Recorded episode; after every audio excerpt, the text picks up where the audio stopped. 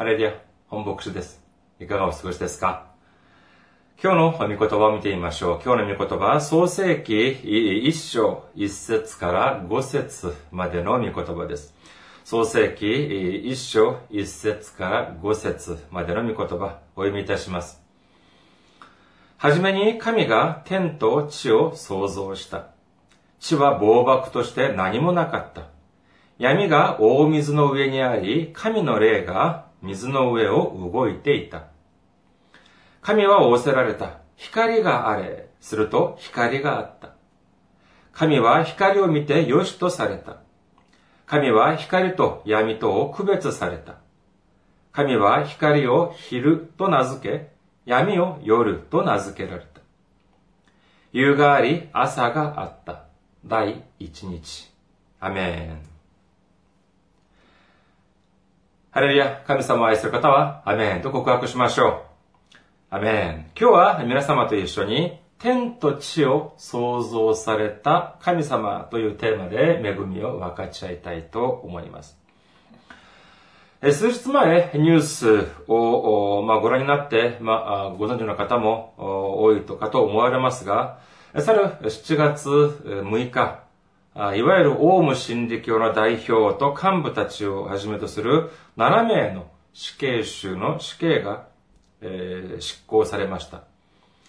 彼には少なくても 4, 4つ、多くは 10, 10以上の材木があってですね、その中、代表的なものは、やはり地下鉄、いわゆる地下鉄サリン事件と言えるでしょう。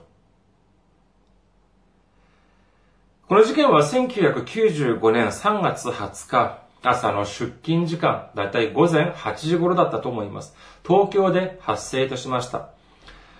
ご存知の方も多いかと思いますが、東京丸の内、霞が関や、その一帯、数カ所でですね、サリンガスという毒ガスが地下鉄内に散布された、ばれまかれた？事件であります。この事件によって、乗務員、乗客の合わせ死亡者が亡くなられた方が13名、負傷者はもう6300名に至るということです。中東や紛争地域でもない大都市東京のど真ん中でこのような無差別テロというのが行われたという事実に対してです。これは日本だけではなく全世界に大きな衝撃を与えた事件だと言えるでしょう。彼らが犯した犯罪、事件というのは、この他にも1989年11月4日には自分たちの活動に批判的なだとして、え弁護士え一家を無残にもそのえ殺害したというのがあります。本人だけではなく、1歳にのえ長男、赤ん坊です。そして奥さんまでえもう本当に無残に殺害しました。それだけではありません。東京地下鉄のサリンガス事件を起こす1年前である1994年6月27日は、長野県松本市の住宅街で、このサリンガスをばらまいて、また8名が死亡して、そして600名以上の方が負傷をしたという事件を犯すなど、これも到底許せざるを得ない、許せざる、そのような犯罪を犯してきました。結局彼らは一年の事件によって、えー、計13名に死刑の判決が下りました。もっと驚くべきことなのは彼らの学歴です。普通一般的にこのような残忍、極まりない犯罪を犯す人たちというと、まあ一般的に、社会的に、まあその、かなり、まあなんて言うんですか、まあ困難な環境にいるとか、そういう、まあ、不遇な、あその成長背景などもあるのが普通でだと思われますが、彼らの教育レベル、彼らの環境というのはどうだったのかというと、えー、極めて、えー、驚くべきものでありました。ほとんどがこの13名の死刑の判決を折れた、えー、その死刑囚のほとんどが大学卒業者でありまして、その中には医学医学部を卒業した人が2人、国立大の博士課程、早稲田大物理学物理学科主席の卒業、トップの卒業、東大物理学科修士、もうこのように、もう普通、もうただならぬ学歴でありました。これは単に彼らが勉強ができたということでは、だけではなく、彼らが成長をする、その、えー、環境においては、いわゆるその凶悪犯人に見られるような、その社会的な、家庭的な、阻害的な、その阻害された、その困難な、そのような、不遇な、そういう背景ではなく、かなり平坦な人生、いや、他、他の人に比べて良い、少なくとも良い環境で成長してきたというのは十分推測できます。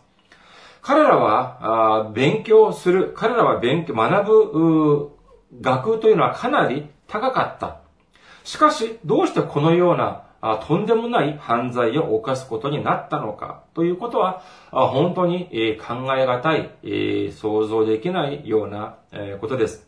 しかし、このような事件、うんだけではありません。いわゆる政治家、この前も、え数日前もニュースでやっていましたけれども、えある役人が、また、あその、裏勝ち入学とか、そのまたその面倒を見たとか、便宜を図られたとか、そういうような事件が日本でもありました。こういう報道を見るたびにですね、私は思わず、思ってしまいます。あれくらいたくさん勉強した人、あれくらい難しい試験もパスしてきた人なのに、これこれこういうこと、自分がやろうとしていることが悪いことだということを知らなかったのだろうか。あるいは、悪いことだということは知っていても、これバレないと思ったんだろうか。というようなことを思ってしまいます。ではどうしてこのようなことが起きてしまうのでしょうかこれの、この答えがまさしく今日の本文の中にあると言えます。創世記一章一節から五節もう一度見てみましょうか。はじめに神が天と地を創造した。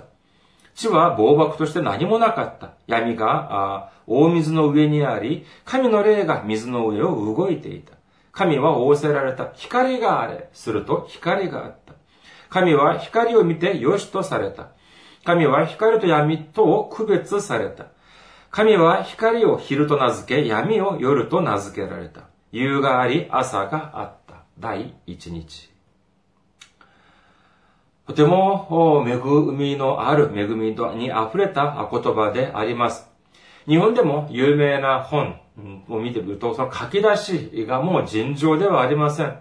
1968年にノーベル文学賞を受賞した川端康成の雪国。これはもう有名でしょう。国境の長いトンネルを抜けると雪国であった。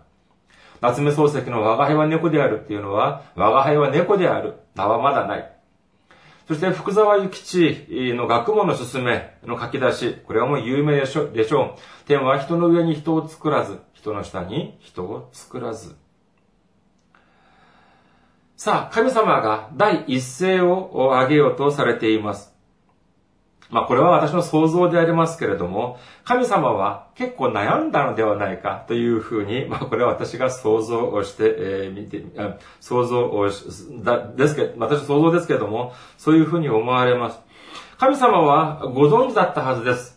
え創世記からヨハネの目視録まで聖書というのが完成され、そしてこれによって全世界に福音が述べ伝えられるということはご存知だったはずです。では、その本当にその出だし、書き出しをどういうふうにするべきか、まあ悩んだのではないか と思われます。これもあくまで私の想像ですけれども。そして、ついに、えー、一言目をおっしゃいます。それが何だったのかというと、はじめに神が天と地を創造した。いや、考えれば考えるほど素晴らしい書き出しです。いつ、はじめに、この世の最もはじめにということです。誰が、神が何をされたのか、天と地を創造したということなんです。これは聖書の第一節という意味だけでなく、第一関門と言えるのではないでしょうか。この御言葉、神様が天と地を創造されたということを信じることができるのであれば、他の聖書に出てくるすべてのことを信じることができるでしょう。しかし、天と地を創造された神様というのを信じることができないのであれば、いくら海が割れ、いくら死人が蘇ったというのを信じることができたとしても、これは何の意味もなさないということなんです。日本の神社に行ってみると、いわゆるエマというのがあります。皆さんもやったことありますか？え、何百円か払って、え、この、まあ、板、絵が描いてある板に、えー、そのペンとかで自分のお願い、自分の願いというのを書いて、そこに結んでおくと、望みが叶えられる、願いが叶えられるということです。それを見るとですね、まあ、高校や大学に受かるようにしてください。試験に合格させてください。就職できるようにしてください。結婚できるようにしてください。お金を稼ぐようにしてください。など、など自分の願いが書き綴られています。もちろん私たちが主にお祈りをするときに私たちの願い、私たちの望みを申し上げるということは重要です。神社な他の偶像たちに、え、その望むというのは、これは何の意味もありません。虚しいだけです。だけです。しかし、私たちが主にイエス様に、神様にお祈りを捧げること、これこそが本当のお祈りだと言えるでしょう。しかしながら、一度私たちは考えてみなければなりません。私たちが信じる神様、私たちが信じるイエス様はせいぜい試験に合格させてくれる神様、入学や就職をしてくれる、させてくれる神様、結婚させてくれる神様、お金を稼がせてくださる神様、それだけでしょうか？もしそうだとしたら、まあ他の悩みがない時は、まあ教会も行かず、お祈りもしない。しかし、何か問題が発生した。何か願い事ができた。そういう時に、教会に来て、献金も捧げて、お祈りをすればいいということではないでしょうか。それで本当に願いが叶ったら、おお、ラッキー、ラッキー、サンキュー。もし願いが叶わなかったら、なんだ、インチキでたらめだよ。これで終わりでしょう。しかし私は、申し上げます。はっきり申し上げます。それは信仰ではありません。いいことがあれば喜び、そして少し悪いことがあると吐き出してしまう。それは主の前においてです。おいて、それは正しい信仰とは言えないのであります。私たちは忘れてはなりません。私たちが信じる神様は、まず第一に、すべての天と地を創造された神様なのであります。そして二番目に、まあ、実これが正直最も、もっと大事なのでありますが、その神様が私たちをとても愛してくださっているということなんです。どれくらい愛してくださっていますか？そうです。神様の一人子、イエス様の命までも惜しまず、私たちのためにくださるほど、私たちを愛してくださっているんです。この世の中には数多くの権力者たちがいます。大統領もいます。総理もいます。王もいます。しかし、神様が天と地を司るほどの大きな能力を持っている人がいるでしょうか？いいえ、いません。そして、いくら強い権力を持っているといえど、そういう権力者だといえども、その人が私のために、私たちのために自分の一人子をくれる、くださるほど、私たちを愛してくださっていますか？いいえ、とんでもない話です。自分のために、または自分の家族のために便宜を図らったりするかもしれませんが、私や私たちのためにそれほど愛してくださっている。権力者はいないんです。しかし神様はどうでしょうか？その人たちが持っている権力みたいなものとは、もう比較にならないほどの力と能力を持っておられます。万軍の神様なのであります。天と地とすべて万物を創造された、作られた神様であり、今も、今この瞬間もすべてを司っておられる神様なのであります。これを世の中の権力者とは比較できないというのは当然でしょう。そして、そのような神様が私たちをとても愛してくださっているということなんです。朝も昼も夕も夜も、いつも私とと一緒にいておられます。私たちを守ってくださっています。私たちを導いてくださっているんです。このような罪深き私たちがどうしてそのような素晴らしい栄光にたどり着けることができるんでしょうか？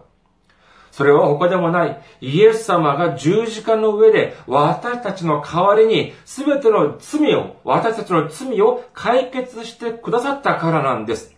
私たちの罪がそのままだったのなら、私たちが何度死んだってそれを償えるものではありません。しかし、イエス様は私たちが受けるべき無知をすべて受けてくださいました。私たちが受けるべきすべての罰をイエス様はすでに受けてくださったんです。だからこそ私たちは許された罪人として神様の前に進んでいくことができるんです。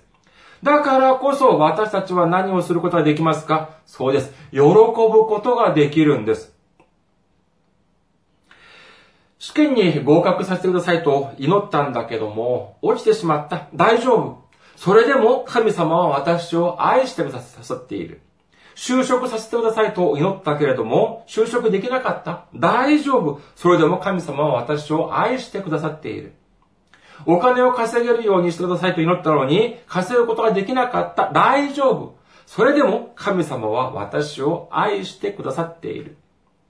だからこそ私たちはいつも喜んで、喜ぶことができるんです。マタイの福音書7章11節にはイエス様、マタイの福音書7章11節でイエス様はおっしゃいます。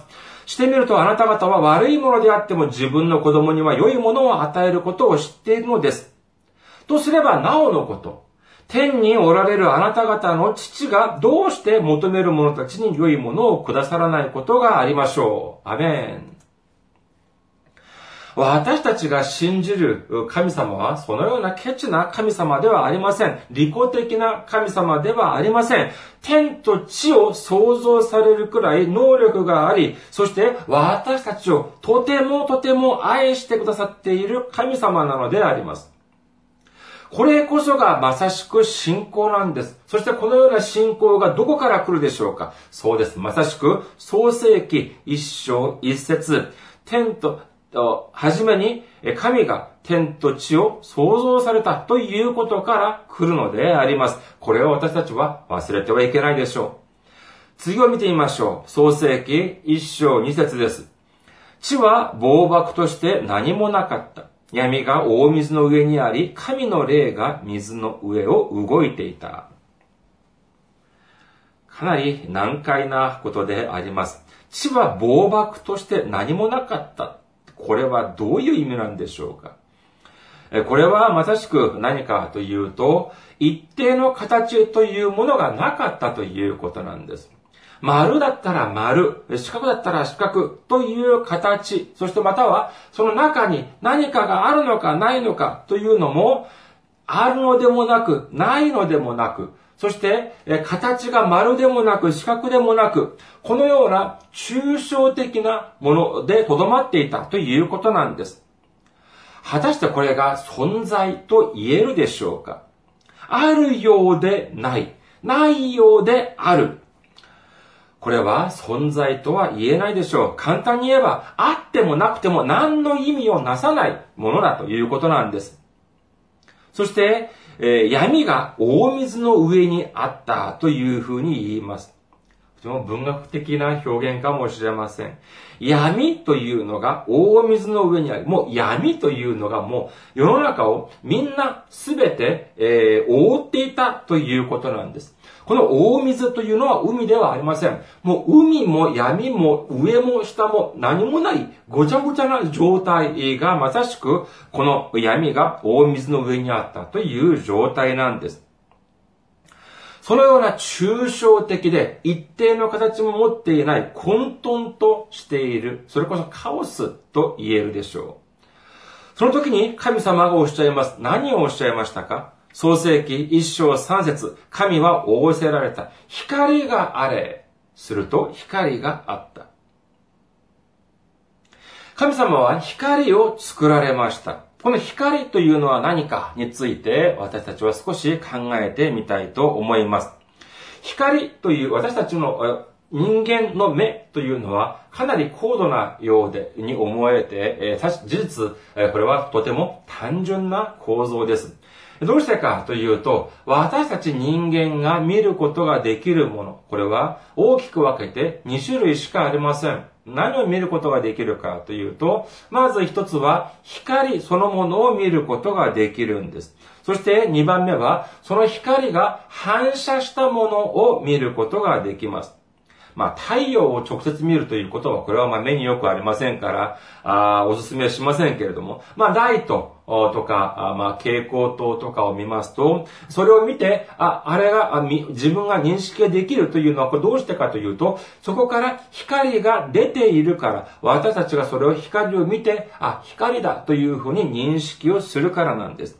そして2番目、光が反射するものということなんです。例えば、私たちがあるものを見て赤ということを認識するというのは、光が当たって、そしてその光が当たって、当たった後、赤色だけ自分の目に、人間の目に反射して入ってくるから、これは赤色に見えるというわけで、同じく青色に見えるというのは、光が反射して、この青い色素だけが反射して、え光が当たって、青い色素だけが反射して目に入ってくるから、青という風に認識をするということなんです。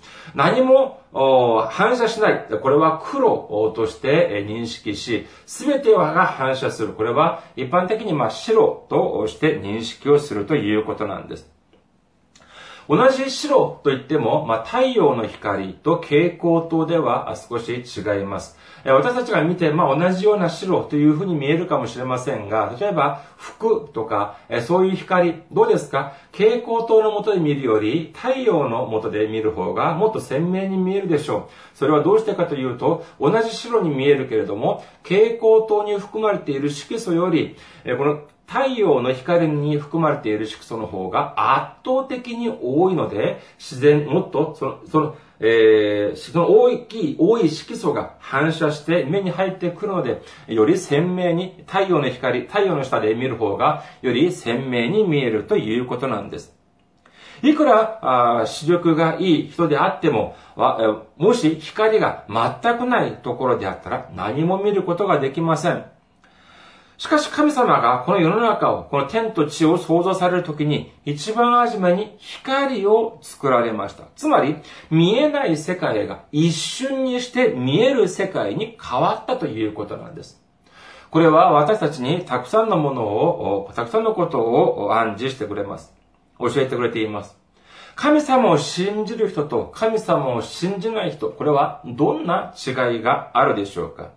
これはまさしく、前が見えるのか見えないのかの違いなんです。例えば、素晴らしい車があります。どういう車が、まあ、素晴らしいでしょうか。まあ、ベンツとか、BMW とかでしょうかえ。スピードも、速いです。そして、乗り心地もとてもいいでしょう。このような車があってですね。で、ある日、ある人が、そのような素晴らしい車を皆さんの前に持ってきました。この車、あなたに差し上げます。どうぞ乗ってください。私は、あ皆さんどうしますか？ああ、ありがとうございます。で、乗ろうとしたんですが、問題がありました。何がもう、どんな問題があったのかというと、前のフロントガラスが真っ黒です。もしそんな車だったら皆さん乗りますです。乗りますか？いいえ、絶対に乗ってはいけません。どうしてかというと、いくらスピードが速くたって、いくら乗り心地が良くたって、そのような車に乗って、乗って、そしてスピードを上げれば、それも大きな大惨事、大惨事が起こるというのはもう時間の問題なんです。今、大惨事と私が申し上げましたけれども、大惨事というのはどういう意味でしょうか？まあ、正直事故を起こして自分だけが被害に遭うっていうならこれは大惨事とは言わないでしょう。自分だけではなく善良な何の罪もない他の人たちまでもその人たちまでまでにも被害を受けるようになる。このようなことがまさしく大惨事なのであります。先に申し上げました、オウム真理教法、その幹部たち、そのそして、その役人たち、このような人たちは、社会的に、いくら、彼らが社会的にエリートだった、それこそ、ベンツや BMW のような一流の車だったとしても、しかし、彼らは大惨事を起こしてしまったんです。それはどうしてなんでしょうか？それはまさしく光がなかったからなんです。光がなかったということはどういう意味でしょうか？それは前を見ることができなかったということなんです。天と地を作られた神様、私たちを導いてくださる神様を信じて頼らなかったからなんです。神様の力よりも自分の力、神様の能力よりも自分の能力に頼ったからなんです。皆さん、大変ですか？なかなか、ことが思い通りに進みませんか？私が何か悪いことをしたわけでもないのに、試練が襲ってきますか？お祈りをしても、なかなか、そのお祈り通りにことが運びませんか？そういう時は聖書を開いてみましょう。そして、他でもない、創世記一章一節に戻ってみましょう。そこには、天と地を作られた神様、万物を、万物を創造された神様が待っておられます。そして、一人、一人子イエス様を私たちのためにくださるほど、私たちを愛してくださる神様が、私たちを迎えてくださるはずです。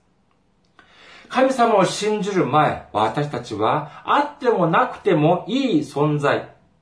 そのような存在でしかありませんでした。しかし、今は神様が私たちに光をくださいました。そして私たちが見ることができたんです。皆さん、神様は万軍の神様です。そして、いいことで満たしてくださるお方なんです。挫折は禁止です。諦めも禁止です。落胆も禁止です。これは落胆もする必要がありません。挫折も諦めもする必要がありません。しなくても大丈夫なんです。どうしてですか？天と地を作られた神様が、私たちをそれほど愛してくださる神様が、今もこの瞬間も私たちと共におられるからなんです。